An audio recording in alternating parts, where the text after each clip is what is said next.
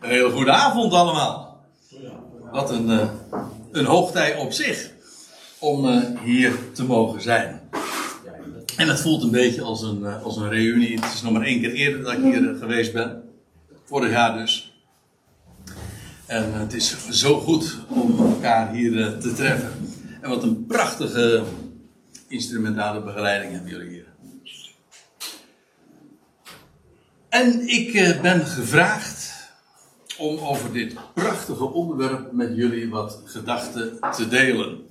En gedurende deze weken staan de hoogtijden van Yahweh, de feesten des Heren, of hoe u het ook maar formuleren wil, in het middelpunt.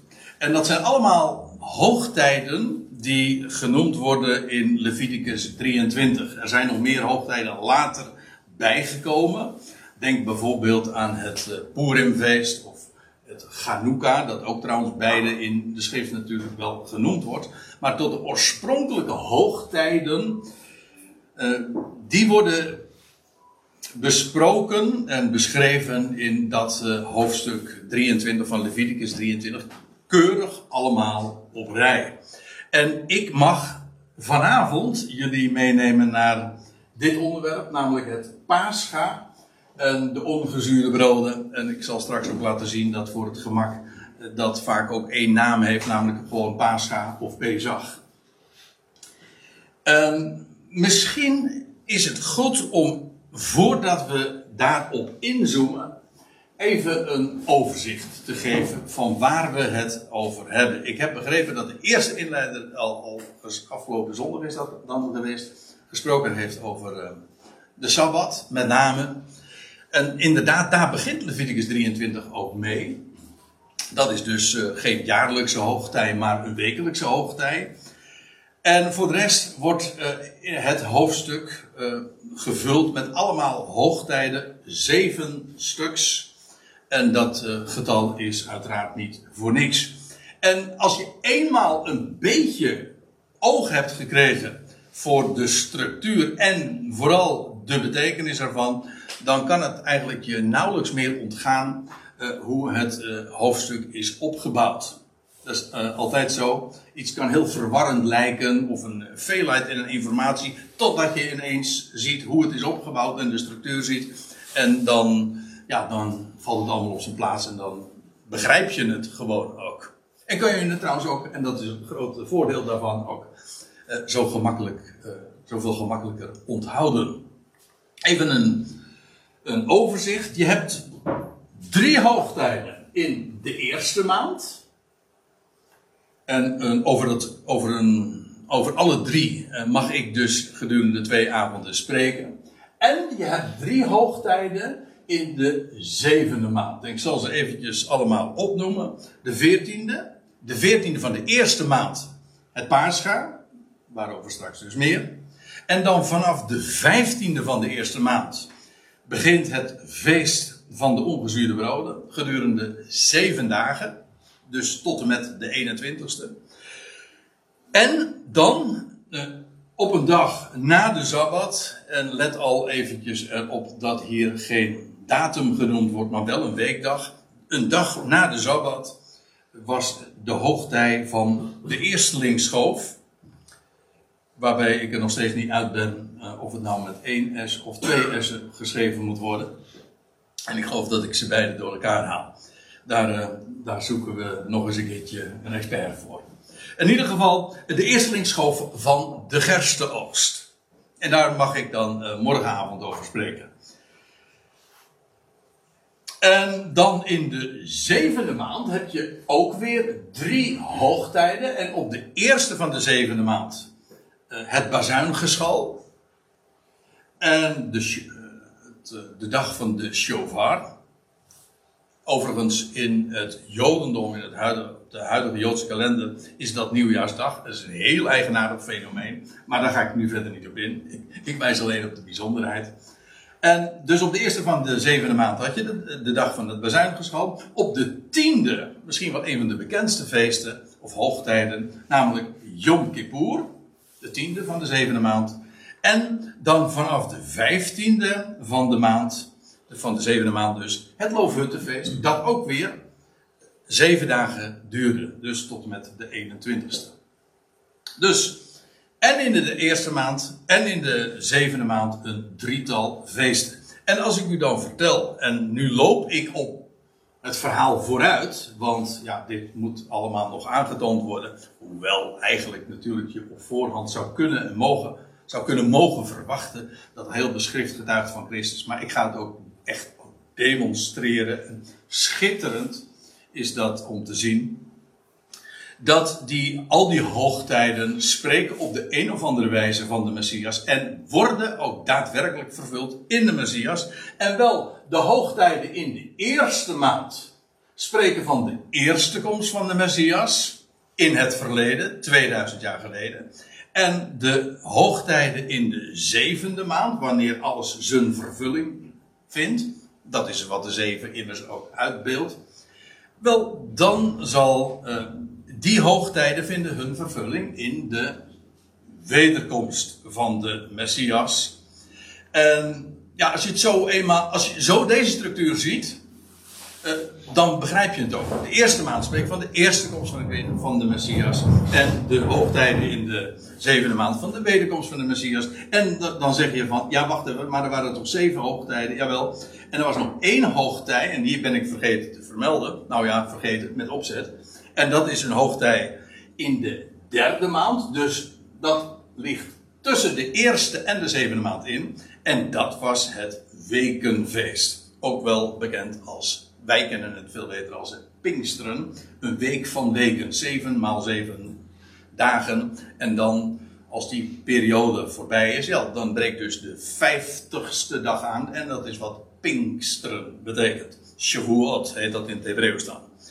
En ja, dat betekent, uh, zonder daar nu verder op in te gaan, maar je kunt het eigenlijk wel heel gemakkelijk uh, begrijpen, dat uh, dit wekenfeest dan iets te maken moet hebben met dat wat God doet tussen de eerste en de tweede komst van de Messias.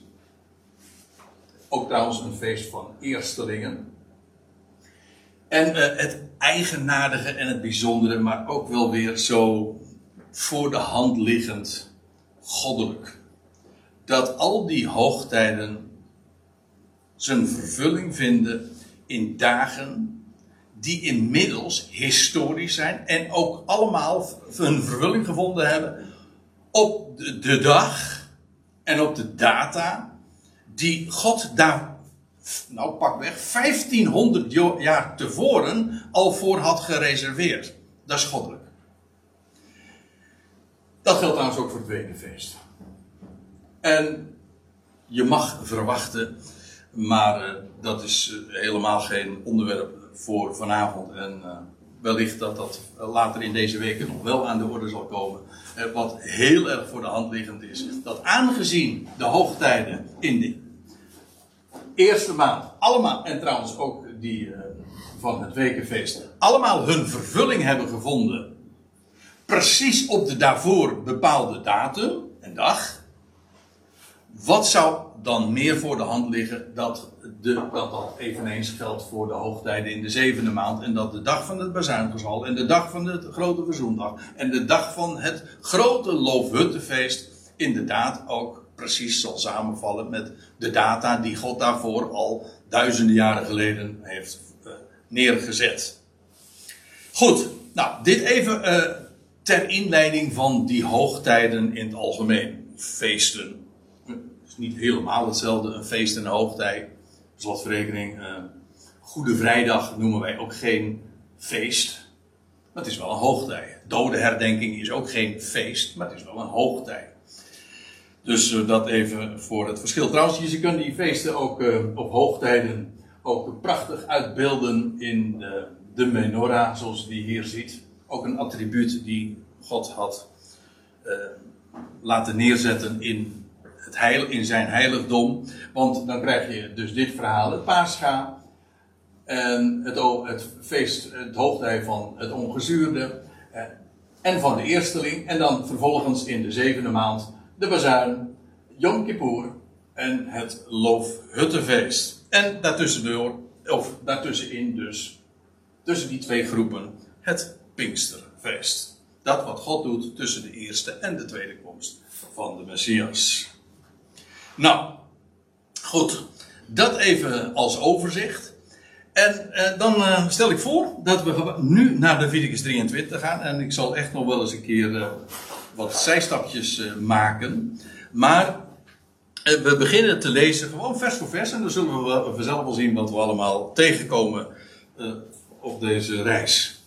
Dit zijn de gezette hoogtijden van Yahweh. Dit is een wat letterlijke weergave die ik u, eh, die ik hier nu presenteer. Dus soms wijkt het wat af van de, van de MBG of Statenvertaling, maar goed, dat eh, merk je vanzelf wel op. En daar waar nodig kan het eh, gewoon toegelicht worden. Dit zijn de gezette hoogtijden van Yahweh. Dus het zijn, je moet ook niet zeggen het zijn Joodse feestdagen of zo. Het zijn hoogtijden van Yahweh. Hij beschouwt deze, de data die nu gaan volgen en dat wat allemaal op die dagen moet gebeuren, et cetera, dat beschouwt hij als zijn hoogtijden. En Israël mocht die vieren en zou een, een, eh, haar samenkomst hebben. Heilige samenkomsten die jullie zullen uitroepen op hun gezette tijd. Op hun bepaalde tijd. Want dat is wat gezet betekent. Ja, ze zeggen voor mij ook wel eens dat ik gezet ben, maar dat heeft dan weer iets anders te betekenen natuurlijk. Eh, maar gezet, neergezet, door God gefixeerd, bepaald, zo moet dat. Dan en dan en niet. Dus, en de data, maar ook dat wat daarin en op moest plaatsvinden, is allemaal neergezet. En God zegt, zo moet dat. Waarom? Omdat het zijn hoogtijden van mij. En dan, nou, dan komen we bij de eerste hoogtij in de eerste maand. En dat is eh, de maand, in de eerste maand staat dan in vers 5, dat is de maand Aviv. Of zoals we hem in de MBG of Statenvertaling, dat ik even niet meer, of beide, eh, wordt die genoemd Abib. Maar het is eigenlijk gewoon Aviv.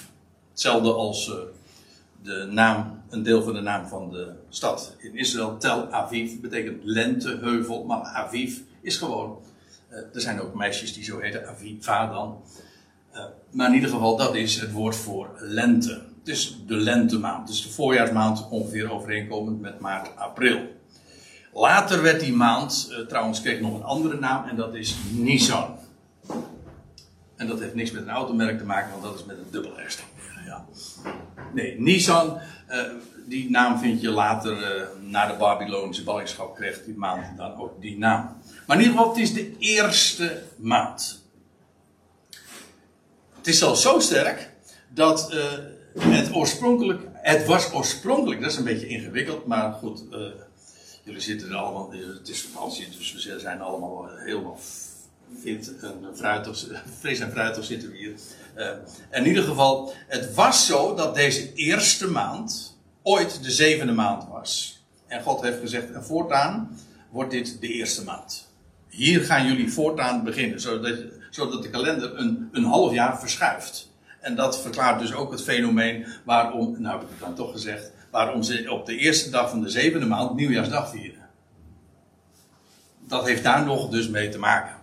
Maar in ieder geval, eh, God had gezegd, in, eh, de dag van Pascha, waar we het nu dus over gaan hebben, dat is voortaan de eerste maand. Dit zei u de eerste der maanden, zo lees je in Exodus 12. Op de veertiende van de maand, tussen de avonden, ja, eh, in het algemeen is dit eh, het, het verhaal. Er is meer van te zeggen dan dat ik nu zeg, maar eh, eh, dat kalenderdagen worden gerekend van avond tot avond. Dat is een heel bekend Hebreeuws gebruik. Dat, je leest dat al in verband met de Sabbat. De Joden die vieren Sabbat. En dat begint op vrijdagavond tot zaterdagavond. Van avond tot avond. En in ditzelfde hoofdstuk waar we het nu over hebben, Leviticus 23, vers 32. Daar wordt ook inderdaad gezegd van Yom Kippur. Van avond tot avond. Dus tussen twee avonden. Tussen de avonden zullen jullie dat vieren. En dat heeft dus te maken. Kijk, je zou kunnen zeggen een dag. Ja, wanneer begint een dag? Nou, God noemde het licht dag. Dus op het moment dat het licht wordt, uh, ja, dan begint dus de dag. Zo, zo, was het vanaf Genesis 1. En wanneer eindigt dan de dag? Nou, als het donker wordt. Oké, maar waar hoort de nacht nou bij? Nou, dan, de Bijbelse rekening is dat uh, de nacht altijd gerekend wordt. Uh, hoe zeg je dat dan netjes? Uh, in ieder geval, de, de, de, uh, feitelijk, als de dag voorbij is, dan wordt het, laat ik het zo zeggen, dan wordt het kalenderblaadje eraf gescheurd en dan begint dus, dus de volgende datum. Hoe zeg je dat dan? Kalenderdag. Tussen de avonden. Dus uh, in de eerste maand, op de 14e van de maand, tussen de avonden, is het paascha voor Yahweh. En dat woord paascha, eigenlijk kennen we dat in het Nederlands, is in onze talen, ook in het Engels, Duits, Frans, is het allemaal zo overgenomen. Nou, Frans weet ik eigenlijk niet. Maar in ieder geval, het woord paascha betekent letterlijk overspringen. Of voorbijgaan. Dat had te maken met die dag. Het is de dag dat een lam geslacht werd en dat die, die verderfengel, kent u die geschiedenis in Exodus 12 wordt dat beschreven, dat die verderfengel voorbij ging. Als daar het bloed aan de deur gesmeerd was, aan de deurposten van dat lam dat geslacht was, en dan, dan ging de engel van Jahweh uh, voorbij. Hij, letterlijk staat er, hij sprong over, hij skipte dat. En je ziet dat trouwens ook nog in, uh, in onze talen. Ik zei het al, of ik gaf het even aan. Uh, in het Engels is Passover. Maar dat betekent eigenlijk ook gewoon. Of ons woord passeren. Heeft daarmee te maken. Voorbijgaan. En zelfs ons woord paspoort. Hm? Dat wil gewoon zeggen. Je kunt passeren. Je kunt de grens over. Um, en daar zit dus ook dat woordje dat woord, dat Hebreeuwse woord paasga's heeft daar allemaal, uh, houdt daarmee verband. Uh, ik, over dat woord paasga nog, nog een aantal dingen. In eerste plaats dus de betekenis van het woord. Dat betekent overspringen of voorbijgaan. en ik zei al even, uh, de, de instelling daarvan en de hele achtergrond van deze dag wordt beschreven in Exodus 12. Daar lees je, heel bijzonder trouwens ook al dat de Israëlieten die zouden een lam in huis nemen, maar dat moesten ze al vier dagen eerder doen. Op de tiende van de maand moesten men een lam in huis nemen. Dat was trouwens ook precies de dag dat de Heer zijn intocht deed in Jeruzalem. Toen nam men het lam in huis en dan uh, ja, werd dat gedurende een aantal dagen gekoesterd. Maar op de veertiende werd dat lam dan geslacht. En de historische achtergrond daarvan is dus dat Israël bij, eh, vlak voorafgaand aan de uittocht uit Egypte, dat, eh, dat, dat die lammeren geslacht werden en dat het bloed van het lam opgevangen werd en eh, dus gesprenkeld werd aan de deurposten. En als de Heer dat zag, dan ging hij voorbij. Toen sprong hij over. Maar je leest inderdaad dat dat lam geslacht, uh, zo'n lam geslacht moest worden. Uh, er staat dan ook nog bij, maar zijn beenderen mochten niet gebroken worden. En als je een klein beetje op de hoogte bent van de, de lijdensgeschiedenissen, zoals dat in de Evangelie verhaald wordt, met name Johannes benadrukt dat nogal sterk, is, ja, dan is de, de profetische vervulling zo sterk. Het lam, het lam, dat geslacht is, uh, ja, die is inderdaad geslacht op de bewuste, op deze bewuste dag. En zijn beenderen werden met opzet niet gebroken. Dat was heel bijzonder, want de medegekruisigden, uh, daarvan werden de beenderen wel gebroken. En toen ze bij Jezus kwamen, deden ze dat uitdrukkelijk niet. En dan zegt Johannes nog, ja, geen been van hem zou gebroken worden. Want hij is het paarschaap. Nog, nog even een paar dingen. Want uh, dat woord Pascha, ook dat gaf ik al eventjes in een korte zin aan. In het spraakgebruik, ook in het Nieuwe Testament al, maar ook uh, momenteel gewoon in uh, onder de Joden, is het zo dat um, Pascha niet alleen maar die ene bewuste dag is van de veertiende, maar eigenlijk ook de benaming is van ook uh, dat hele feest wat daarop volgde. En men noemt dat Pascha, of meestal Pesach. Maar het is gewoon hetzelfde. Pascha, Pesach. En dat is, het kan wat verwarrend zijn, omdat oorspronkelijk het Pascha gewoon die ene dag was. Maar in het algemeen spraakgebruik werd het de benaming, het label, wat gegeven werd aan ook de, eh, het navolgende feest. Je leest bijvoorbeeld in Lucas, Lucas 22, vers 1, dan staat er: En het feest nu der ongezuurde broden, dat Pascha genoemd wordt, naderde. Let op hoe het geformuleerd wordt.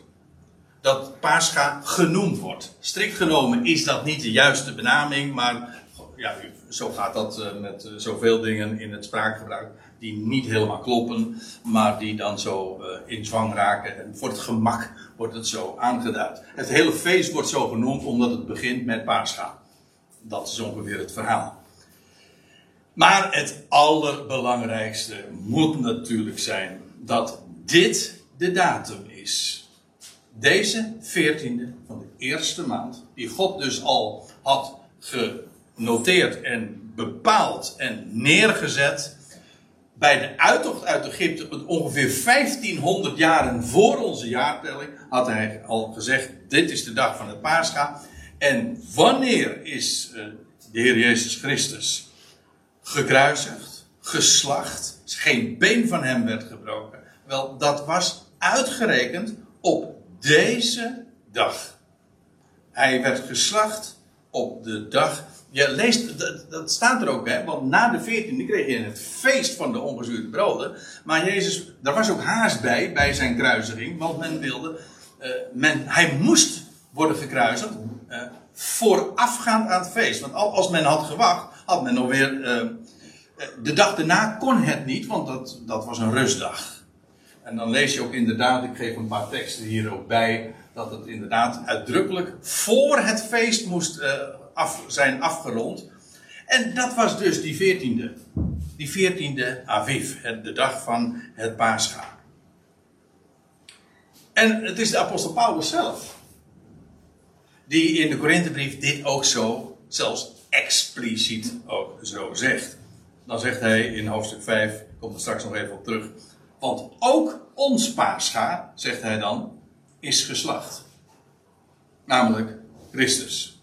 Ja, en als je nou de vraag stelt, op welke dag zou hij dan geslacht zijn? Wel, het antwoord is op de dag die God al had genoteerd, had neergezet en gefixeerd.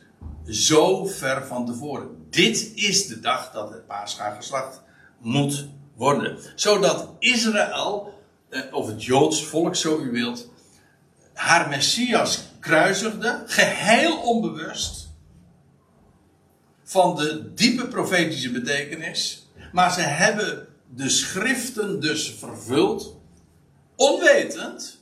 En hebben ze dus inderdaad de Messias precies op de dag die God al had uh, ja, voorgeschreven.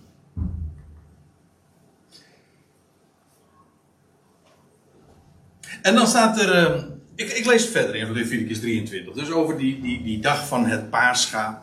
En waar eigenlijk, dat moet ik er dan ook nog eventjes bij zeggen. Eh, de verlossing van Israël is gebaseerd op de, het slachten van het lam. Dat weet het Joodse volk ook nu nog, maar al te goed. Als zij eh, de, het, het het Pesach vieren met de Seder en zo, dan, ja, dan spreken ze over de Exodus, over de grote verlossing die God, van Gods wegen is bereid. En dan, en dan weet men, ja, dat is allemaal begonnen met het slachten van het lammetje. Dat was de inleiding dat het volk uit Egypte trok, uh, trok en, en uh, vervolgens door de Rode Zee ging. En, en zo uh, de vrijheid tegemoet ging. De bevrijding, de verlossing vond plaats vanaf en op basis vanaf die dag en ook op basis van wat er gebeurd is op die dag. Dus ja, de betekenis kan en mag je niet ontgaan. Nou, dan gaan we verder. Dan staat er, en op de vijftiende dag van deze maand, Dus we hadden het over het, de 14e, dat was Pascha. En op de 15e dag van deze maand is het feest van de ongezuurde broden voor Yahweh. En het is met opzet dat ik eventjes de klemtoon op het woordje feest leg. Omdat uh, eigenlijk de ongezuurde broden al een dag eerder begonnen. Maar het feest van de ongezuurde broden begon op de 15e. Maar op de dag van het paascha was er al geen gezuurd brood meer uh, te vinden. En het is uh, de week ja, dat, je, dat er dus niets uh, gezuurs gegeten wordt. Ik weet niet, ik, ik, herinner me, ik, oh, dat was in, dat al heel erg lang geleden. Ik, 27 jaar terug, toen was ik in, was in 1984, dat ik een, een, vriend opzocht in in, eh, in Israël. En dat was net in de week van Pesach. En daar, dan kun je gedurende, in, eh, gedurende die tijd kun je in Israël geen gewoon brood kopen. Alles, is, eh, alles zijn matzes. Weet je wel, van die platte broden. En waarin, en het is, ja, in het Jodendom is, is dit echt een, een, een heel fenomeen dat voorafgaand aan dus het feest, en dus eigenlijk zelfs al voorafgaand aan de 14e, gaat, wordt het hele huis omgekeerd. De grote schoon. De, waar komt ons gebruik van de grote schoonmaak vandaan? In het voorjaar. Ja, ik zeg ons gebruik. Dat is eigenlijk ook eh, inmiddels geloof ik een beetje archaïs, eh, een beetje verouderd. Maar het idee, ik, ik weet wel, mijn moeder had het altijd over de, de, grote schoonmaak. En dat was dan inderdaad in het voorjaar. En uh, dan werd het hele huis omgekeerd en schoongemaakt. En ja, en. Uh, en gestreken. Ja, maar dat, dat wordt wel weer door een ander gedaan, dat weet je. Dat was even een grapje onder ons, ja. Uh, maar in ieder geval, uh, dan, ja, alles wat gezuurd is, gewoon, elle, uh, want wat, was, wat is zuurdeeg? Dat is niks anders dan deeg van de vorige dag. Vers van, van de, wat nog uh, overgebleven is van de vorige dag. En dat is inmiddels gezuurd. En het is eigenlijk, ja, eigenlijk eh, het woord uh, zegt het al. Het is deeg van de vorige dag, oftewel van gisteren. En daar zit het woordje gist in. En dat is wat het uh, brood doet. Ja, gist, dat doet het brood reizen. Maar eigenlijk gist is niks anders dan deeg van de vorige dag. En dat geeft het brood volume, veel lucht. Maar uh, geen massa, maar lucht, dus volume. Uh, in, ja, het woord zegt het eigenlijk al. Waar, waar spreekt zuurdezem van in de Bijbel? In de hele symboliek van de schrift komt het komt nogal eens een keer voor, zuurdeeg. Maar het heeft altijd een negatieve betekenis. En het is ook logisch. Uh, als het woord uh, gewoon langzaam zegt, dan begrijp je het ook meteen zuur. Daar zit al het, uh, iets van bederf in. En het spreekt inderdaad dat van wat van vroeger is, wat het, het oude. Dat is niet mijn uitleg, dat is uh, wat, je, wat Paulus ook beschrijft in, in 1 Korinthe 5. In 1 Korinthe 5, ik, ik citeerde zojuist het al even. Maar uh, zuur heeft te maken met dat wat, wat bijt en wat, wat wegvreet. En wat ook spreekt van bederf en het oude. En ja, als daar de verlossing is, tot stand is gebracht op de veertiende, de dag van de kruisiging. Wat gebeurt, wat gebeurt er dan vervolgens daarna? Wel, dan is het oude voorbij gegaan. In feite is dat het begin van het feest. Of in ieder geval, dan is het oude voorbij gegaan. En dat aan zich is een reden inderdaad voor het feest. Laat ik, uh, laat ik dat uh, Paulus uitleg in 1 Corinthië 5 eens lezen. De, de context laat ik even voor wat het is. Uh, de hele samenhang en waarom hij dit opschrijft. Maar let eens op de formulering. En dan zegt hij tegen de Corinthiërs. Uh, en onder hen waren ook uh, wat, zeker wat Joodse lezers, dus die, die begrepen heel goed wat, wat Paulus hier ook optekende. Dan zegt Paulus dit: zuivert het oude deeg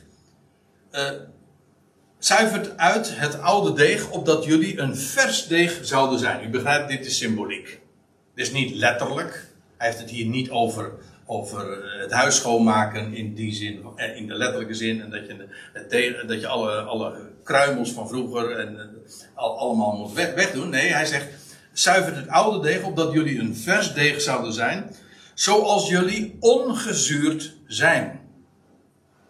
Ja, wij spreken altijd over ongezuurde broden. Strikt genomen staat het er niet eens broden. Er staat gewoon ongezuurde. Zoals jullie ongezuurd zijn, want, en dat vers citeer ik zojuist al, want ook ons paascha werd geslacht. Christus. Dus aangezien Christus geslacht is, is het oude voorbij, het bederf is ten einde. En Paulus zegt, jullie zijn ongezuurd. Niet jullie zouden ongezuurd zijn, of jullie moeten dat zijn, of jullie moeten je best doen. Dat, nee, je bent dat. Dat is je identiteit in Christus. Het oude is voorbij gegaan, dat is trouwens 2 Korinthe 5. Het oude is voorbij gegaan. Zie, het nieuwe is gekomen. In Christus, hij stierf. En wat we ook uh, voor de rest in deze hoogtijden, in de eerste maand zien, hij is opgewekt uit de doden. Want dat is het, het volgende feit. Maar het nieuwe is gekomen. En dan zegt hij er ook bij in vers 8. Dus ons paasgaan werd geslacht, Christus, opdat wij feest zouden vieren. Niet in oud zuurdeeg, ook niet in zuurdeeg van kwaadaardigheid en boosaardigheid. Ziet u? Dat zuur inderdaad eh, in de Bijbel dus de, de, de betekenis heeft van ja, als negatief, kwaadaardigheid, boosaardigheid.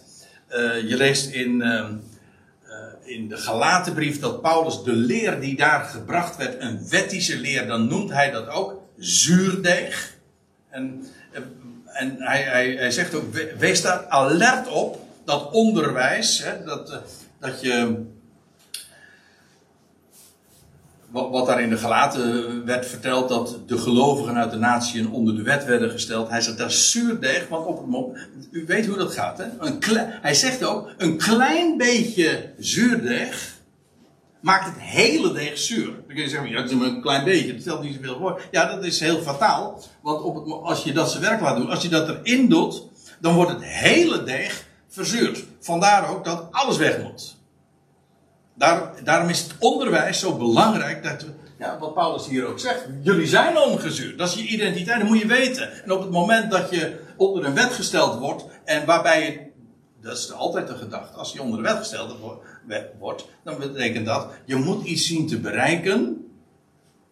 Dan, het is niet volbracht, nee, je moet het nog zien te bereiken en dan moet je je best doen. En zo. Ja, maar die leer op zich is zuurdeeg, is kwaadaardig, is boosaardig, omdat het namelijk de ontkenning is van het feit dat we in Christus ongezuurd zijn.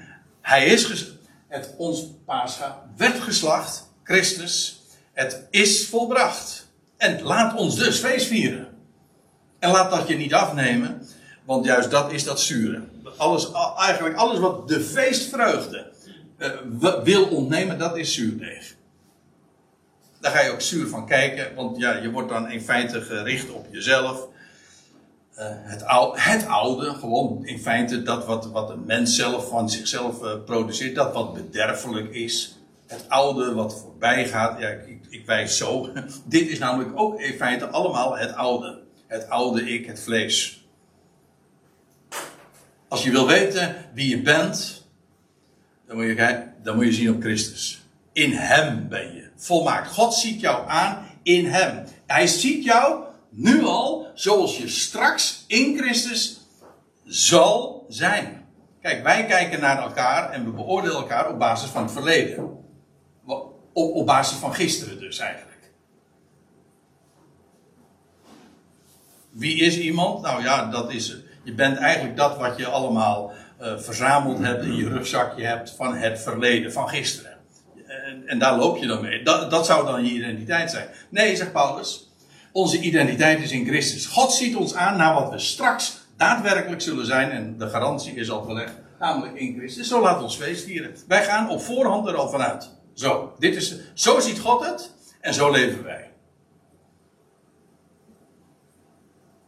Ja, dat is maar makkelijk.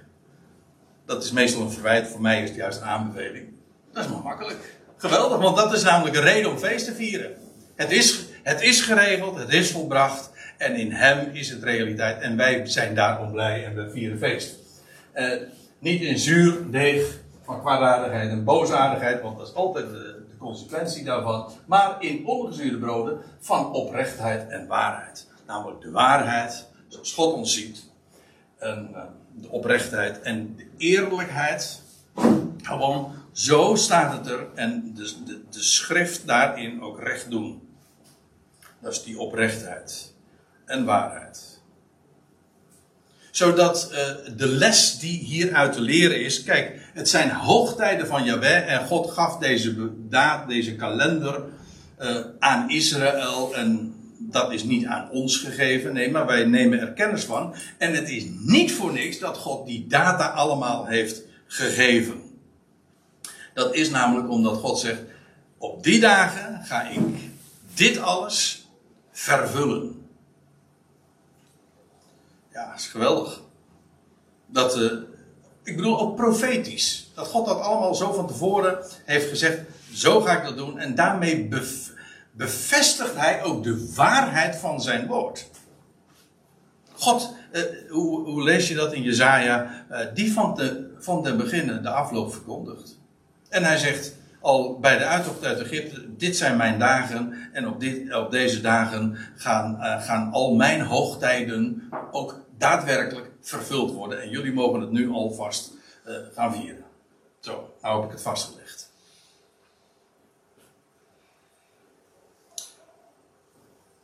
Oké, we gaan weer even terug naar Leviticus 23. Uh, we hadden gelezen over die. Nou, lees ik, ik, lees even vers 6 nog eventjes. Op de 15e dag van deze maand is het feest van de ongezuurde broden voor Jahweh. Zeven dagen zullen jullie ongezuurde broden eten. En dan staat er in vers 7. Op de eerste dag van dat feest dus. Oh, wat is dat nou? op de eerste dag uh, van. Um, zullen jullie een heilige samenroeping hebben. Dat wil zeggen, een hele een samenkomst, apart gesteld. Ja, waarom? Omdat het, zo'n, uh, omdat het een, een, dag is die alles markeert. De veertiende was het lam geslacht. De vijftiende was dus ook de eerste dag dat de Heer Jezus in het graf lag.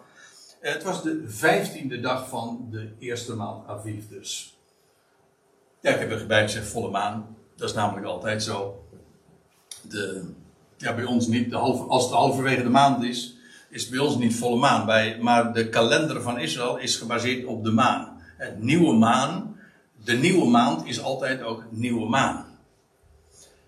Dus het is met recht een maankalender, een maancyclus. Dat betekent dus dat het halverwege de maand, op de 15e, per definitie altijd volle maan is. En ik herinner me dat ik ooit de, die, die film gezien heb in de. Hoe heette die weer? The Passion of the Christ? Uh, uh, het was echt een uh, bioscoopfilm. Waarin zo heel grof. Mel Gibson. Hè? Mel Gibson. Mel Gibson, ja, die. Hoe heet die? Ja, The Passion of the Christ. The Passion of the Christ, hij heette inderdaad zo. En ik herinner me nog heel goed, ik was helemaal niet gecharmeerd van die film. Maar goed, dat, was mijn, dat is mijn, mijn indruk van die film. Maar uh, wat ik wel heel sterk vond, is dat die, die, die, uh, dat fragment dat, de Heer Jezus dan, uh, dat is dus de nacht voorafgaand aan de veertiende, dat hij in Gethsemane, in Gethsemane bad tot zijn vader. En dan, dan zie je, dan zie je zo'n fragment door de bomen, dan zie je de maan schijnen met recht. En, maar het was volle maan. En dat is volledig correct, want het was namelijk tegen, tegen volle maan dat, dat, dat deze dingen plaatsvonden. In ieder geval, nou, dat doet verder nu even niet ter zake. Maar uh, op die dag zullen jullie een heilige samenroeping hebben.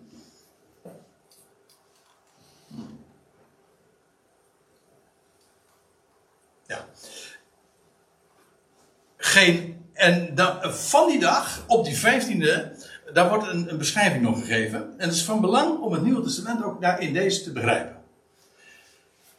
Wat wordt er gezegd? Op de eerste dag, dus de 15e, zullen jullie een heilige samenroeping hebben. Geen enkel dienstwerk zullen jullie doen. Als het ware, het lam is geslacht. En nou is het eerst rust. Dat is, de symbolische betekenis ligt natuurlijk zo voor het grijpen. Maar uh, er, er, zit nog iets aan vast, namelijk om, uh, om die data in het Nieuwe Testament te begrijpen. Want dat betekent namelijk dat de vijftiende van de maand, ongeacht op welke dag dat van de week viel, in de praktijk als een sabbat is. Want wat is het kenmerkende van de sabbat? Nou, dat men geen dienstwerk doet. Maar, oké, dat is elke zevende dag van de week. Maar op de vijftiende dag van de eerste maand is een dag dat men een heilige samenroeping zou hebben, een samenkomst. Maar ook dat men op die dag geen enkel dienstwerk zou doen. Je leest ook in Johannes 19 dat, uh, ook in verband met die haast die men had, het Sanhedrin om Jezus te kruisigen, dan staat er van, ja, want de dag die, uh, de, die zou volgen, de dag van die Sabbat, die was groot. Het was namelijk geen gewone Sabbat die zou volgen. Nee, het was een grote Sabbat, namelijk een jaarlijkse Sabbat. En dat betekent namelijk, even voor de goede orde, dat als deze vijftiende, en ik zeg, dit klinkt wat hypothetisch, maar het is precies zoals het gegaan is van belang, zodat als die vijftiende op een vrijdag viel, dan waren er dus twee sabbatten achtereen. Snapt u? De, namelijk de jaarlijkse vijftiende, waarop men geen enkel dienstwerk mocht doen. En daarna, na de vrijdag, hè, kreeg je dan de zaterdag. En dat is de gewone wekelijkse sabbat. Dan heb je dus twee sabbatten achter elkaar. En dat was precies de situatie uh, in de week dat de Heer Jezus gekruisigd werd. Ik geef toe, uh, over wat ik nu even ter sprake breng, uh, heel simpel. Daar is een heleboel ook om te doen. En ik steek niet mijn nek naar vanavond op, en daar zitten jullie denk ik ook niet op te wachten. om dat nou eens uitgebreid uit de doeken te doen. Maar ik denk dat het verhaal vrij eenvoudig te vertellen is. En het is schitterend om te zien. Dat er in. Kijk, de kans dat die vijftiende op een vrijdag valt. Ja, dat is 1 op 7. Maar. Uh, en gedurende de week dat de Heer Jezus inderdaad stierf. Was inderdaad de vijftiende.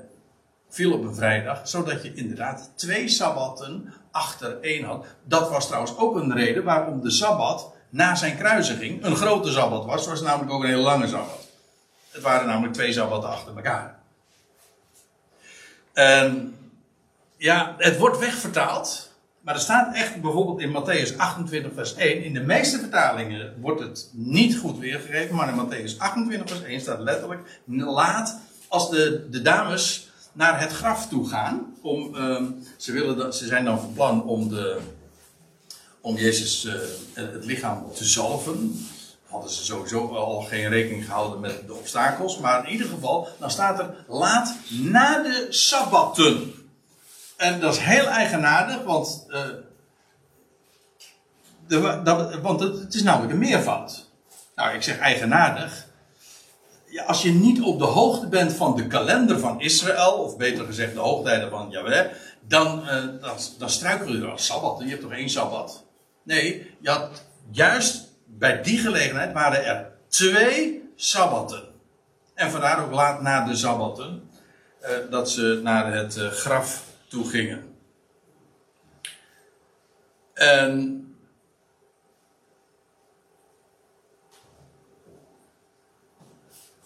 ik wilde er nog wat over zeggen, maar wat was dat ook alweer?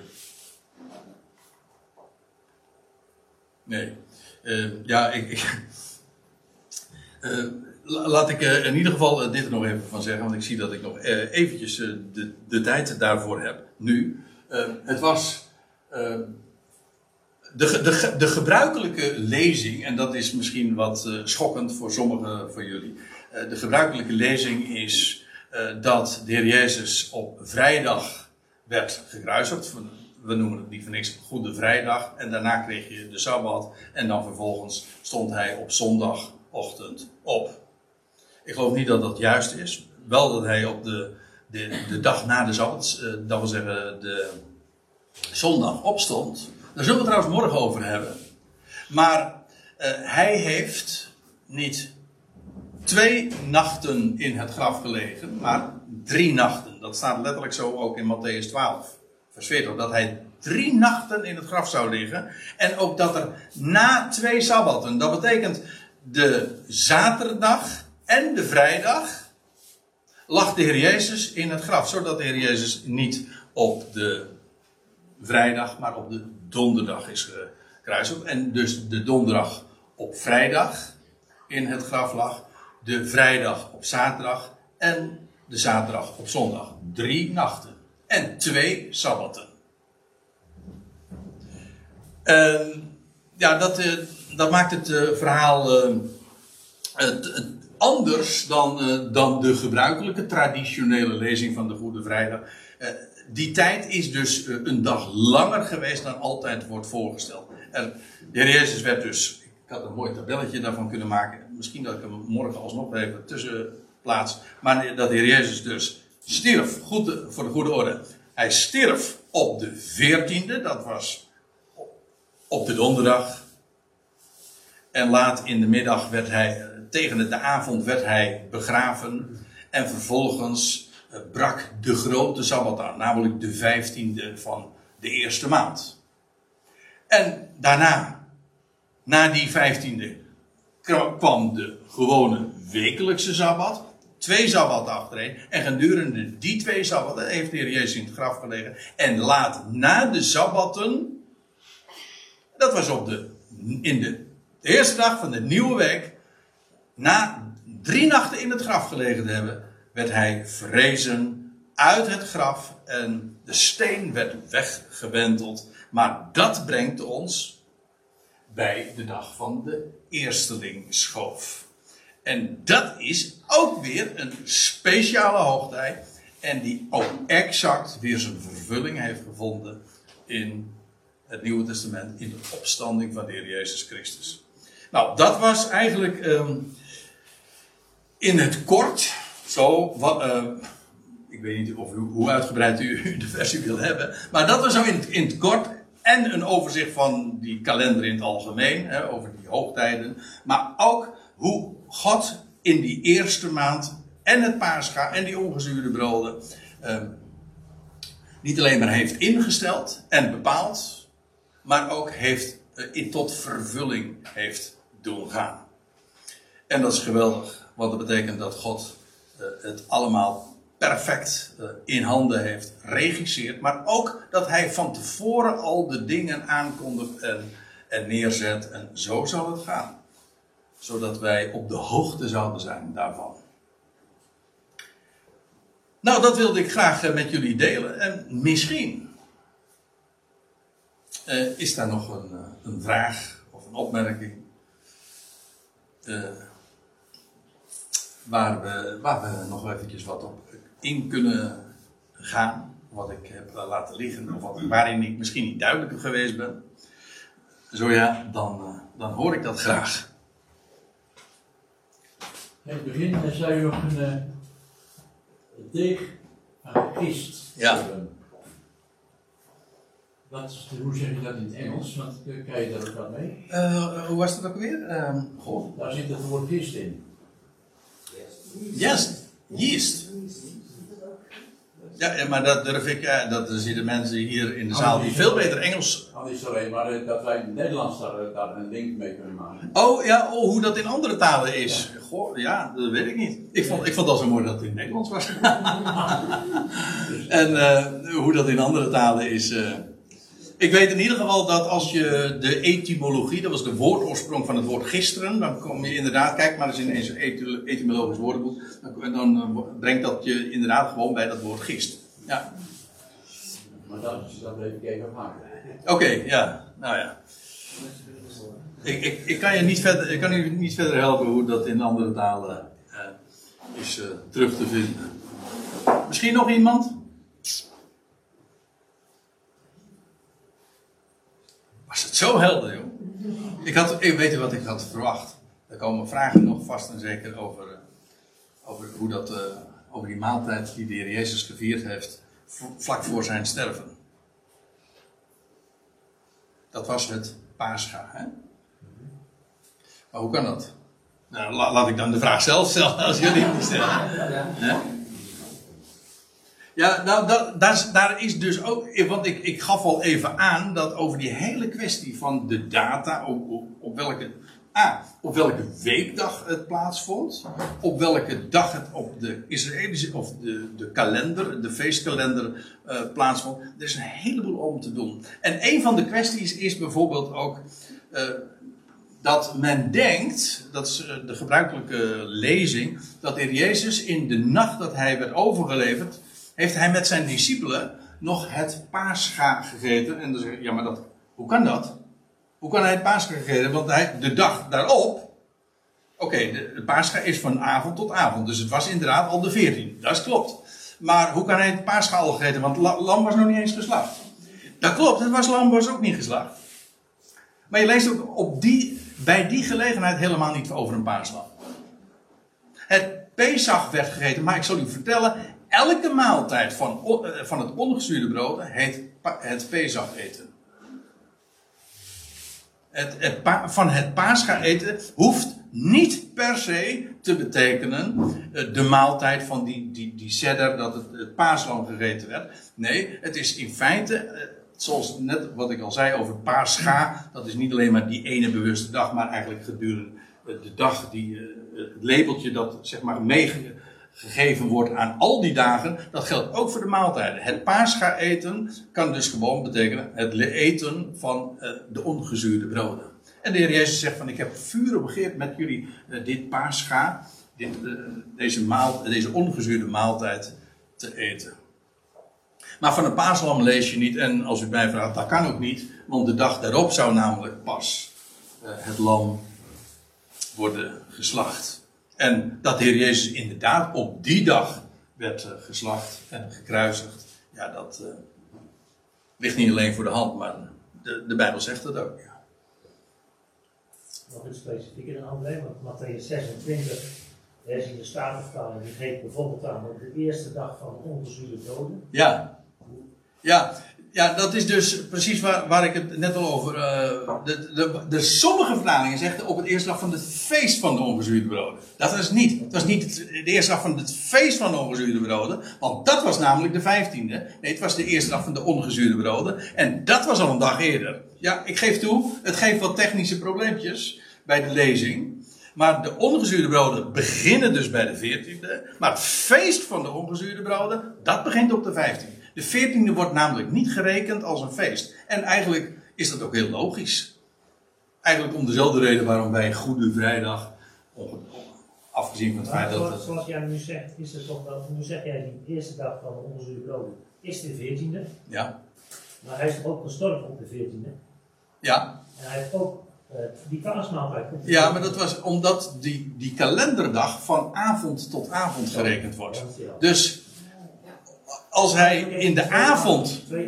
Tussen twee avonden, ja. Dus het, op het moment dat de avond invalt, begint de 14e. Begon de 14e. Eh, heeft hij dus de maaltijd gegeten.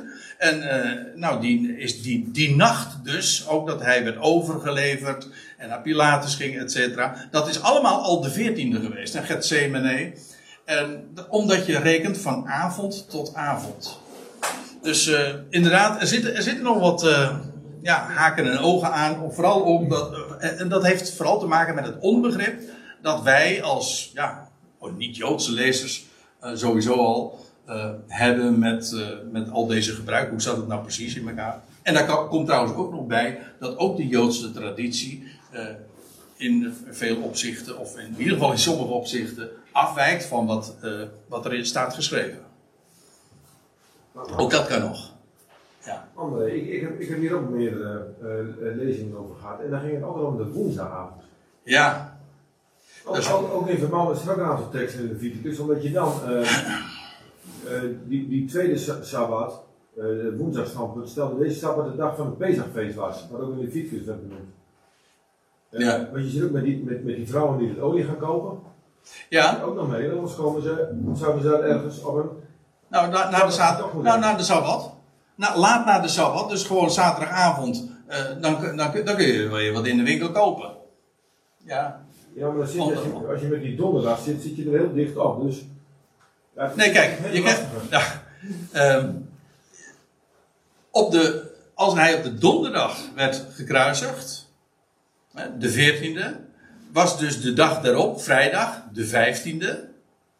En dat was een jaarlijkse sabbat. De dag daarop was er weer een sabbat, maar de wekelijkse, de wekelijkse sabbat. Ja. Twee sabbatten achtereen. En, en pas eh, wanneer konden die dames wat, wat, eh, wat Voorbereiden. kopen, voorbereiden. Ja, een dag voor die Shabbat weer, die volgende Shabbat, bereiden zij weer voor. Dat is ook het gekke, want ze kochten het dus niet op een Shabbat en ze bereiden de dag voor de volgende Shabbat. Ja, ze zouden naar het graf gaan. Ja, Nou ja. ook- ook de voorbereiding. Dus Ja? dat is best wel lastig. Ja, nou, de- Ja. nou ja. ja daar, daar, zit er, ja, eh, de, de- misschien dat we het trouwens morgen nog even over kunnen hebben, dat, eh, over, die, eh, over de dag dat, eh, dat de Heer Jezus is opgestaan. Je leest bijvoorbeeld van de Emmausgangers, dat, eh, dat zij teleurgesteld naar Emmaus eh, gaan en dat ze uit Jeruzalem dan vertrekken.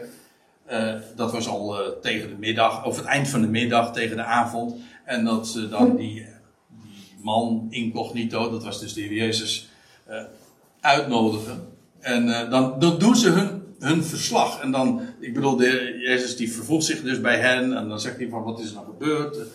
En dan, eh, nou, weet u dat dan niet? Alles wat er gebeurd is, heel Jeruzalem is daar toch van op de hoogte, want het was toch eh, heel, het was, was hot nieuws. Dus eh, ze waren verbaasd erover. En dan zeggen ze van ja, wij hadden gehoopt eh, dat hij het was die Israël verlossen. Want hij was, die Jezus was een man machtig in woord en werk. En dan zeggen ze, zo opmerkelijk, maar thans is, eh, maar heel teleurgesteld, gefrustreerd haast, maar thans is het reeds de derde dag dat deze dingen geschied zijn. Nou, dat is dus, als je dat dan even terugrekent, eh, of je nou inclusief of exclusief rekent, dan kom je nooit op de woensdag uit. Want als hij inderdaad op die zondag, dus eh, zondagavond, die, die reis hebben gedaan, en, en, het was en dat was de derde dag, ja, da- reken dan terug. Eh, nou, dan kom je dus of uit op de vrij- vrijdag of op de donderdag, maar niet op de woensdag. Maar ik denk dat we er eh, verstandig aan doen, om, voordat we nou nog meer in de details eh, geraken, eh, dat we het eh, hierbij laten. Ah, of jij hebt er nog één, Jan. Ja, wat wordt er, wordt er bij Oké. Abraham, dat hij Isaac moet offeren, wordt er ook een dag genoemd? Ehm, nou, je leest wel dat hij. eh, dan staat er van dat Abraham. die ging op reis in Genesis 22. En dan lees je. En op de derde dag sloeg hij zijn ogen op. En ja, dat was ook de dag dat hij zijn zoon. eh, weer terug. bij wijze van spreken. als uit de doden weer terugkreeg. Dat was op de derde dag. Niet een wordt datum. Een datum wordt niet genoemd. Nee. Nee. Ik had een kleine vraagje, André. Ja. Eh, wat is dan de betekenis van eh, het uh, eerder in het huishouden van het man? Dat al vier dagen is. Wat de betekenis daarvan is. Oei. Ehm, ja. Nou ja, ik heb. Ik, ja.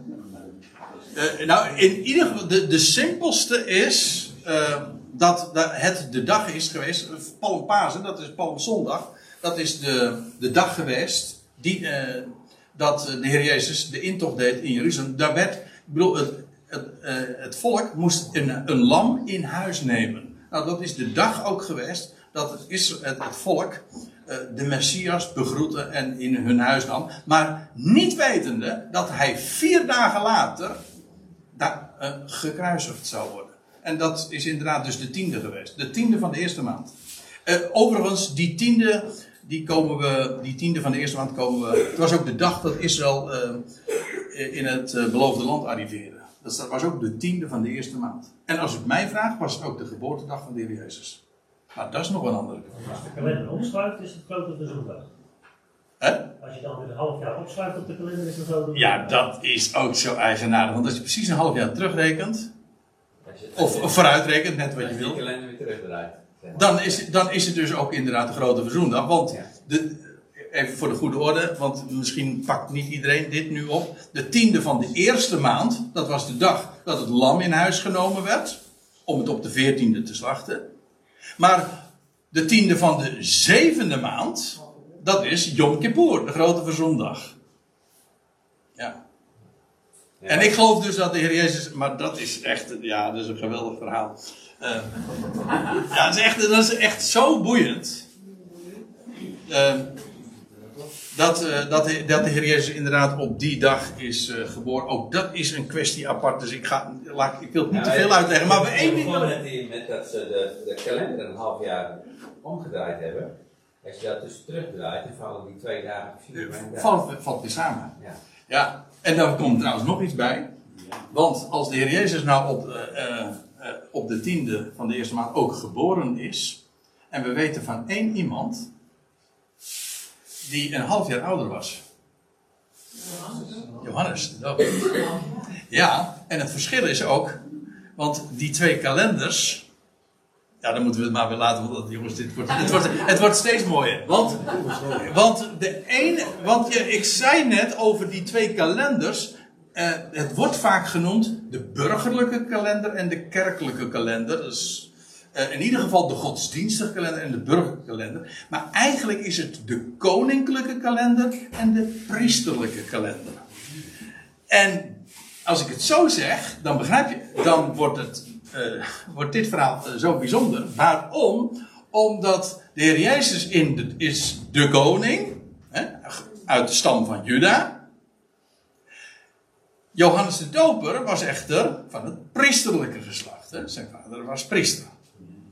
Was priesterlijk en hij wees ook, zie het lam gods, hè, dat de zonde der wereld wegneemt. Ja, eh, en als die twee nou een half jaar verschillen, dan krijg je dus precies weer eh, het verschil tussen eh, ja, de tiende van de eerste maand, de tiende van de zevende maand. Dat half jaar verschil komt dus ook op die manier er terug. Op die manier weer er bij terug. elkaar komt. Dan heb En het komt ook weer bij dan heb je elkaar. Dan heb je Melchizedek, want dan zijn de koning en de priester weer één. Nou, en dan is de cirkel rond- rond. En trouwens, het uur is ook rond. Want ik zie. Ik heb, ik heb er nog één. Oké, nou, no- oké, dat is. voor je Romeinen is er ook niet te vraag zou zijn. Dus, eh, er staat ook dat. eh Heer, wij herinneren ons dat deze verleider gezegd heeft toen hij nog leefde: Na drie dagen zal ik opgewekt worden. Ja, Heeft het ook een relatie met die drie dagen en het overspringen van die sabbat? ehm, Ja, Ja. dat moeten drie dagen zijn. ja precies. Ja. Ja, de Heer Jezus had het al eh, voorzegd. Ja. En dus eh, ze, ze gingen. Dit, dit was trouwens al. eh, dit was ergens tussen de twee sabbatten in, hè, dat die Joden, dat Sanhedrin, bij, bij Pilatus kwamen en vroegen om een wacht bij het graf. Dat ze niet stiekem zouden zeggen. Precies, ja. ja. Dus men wist al van ja, die, we moeten in ieder geval gedurende die drie dagen. moet, daar, moet dat graf bewaakt worden. Ja, want dan gaat het lichaam tot ontbinding over. Eh, nou ja, of dat de gedachte is, weet ik niet. Nou ja, die zekerheid heb je dan. Ja, ja, ja. ja. Maar goed, dat, dat is even tussendoor. Ja. Meer, heb ik er niet. En morgen gaan we het, zoals gezegd, over die eerstelingshoofd hebben. En dus over de dag van de, eer- van, eh, van de opstanding van de Heer Jezus. Het is allemaal geweldig.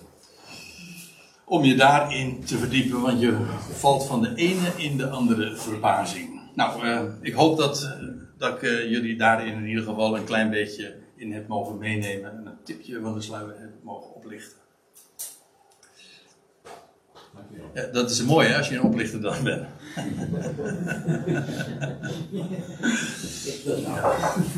Oké, zullen we met elkaar nog deze samenkomst afsluiten met dankgebed. Machtig God en Vader, we willen u heel hartelijk dank zeggen dat we hier zo in alle rust, vrijheid bij elkaar kunnen, mogen zijn.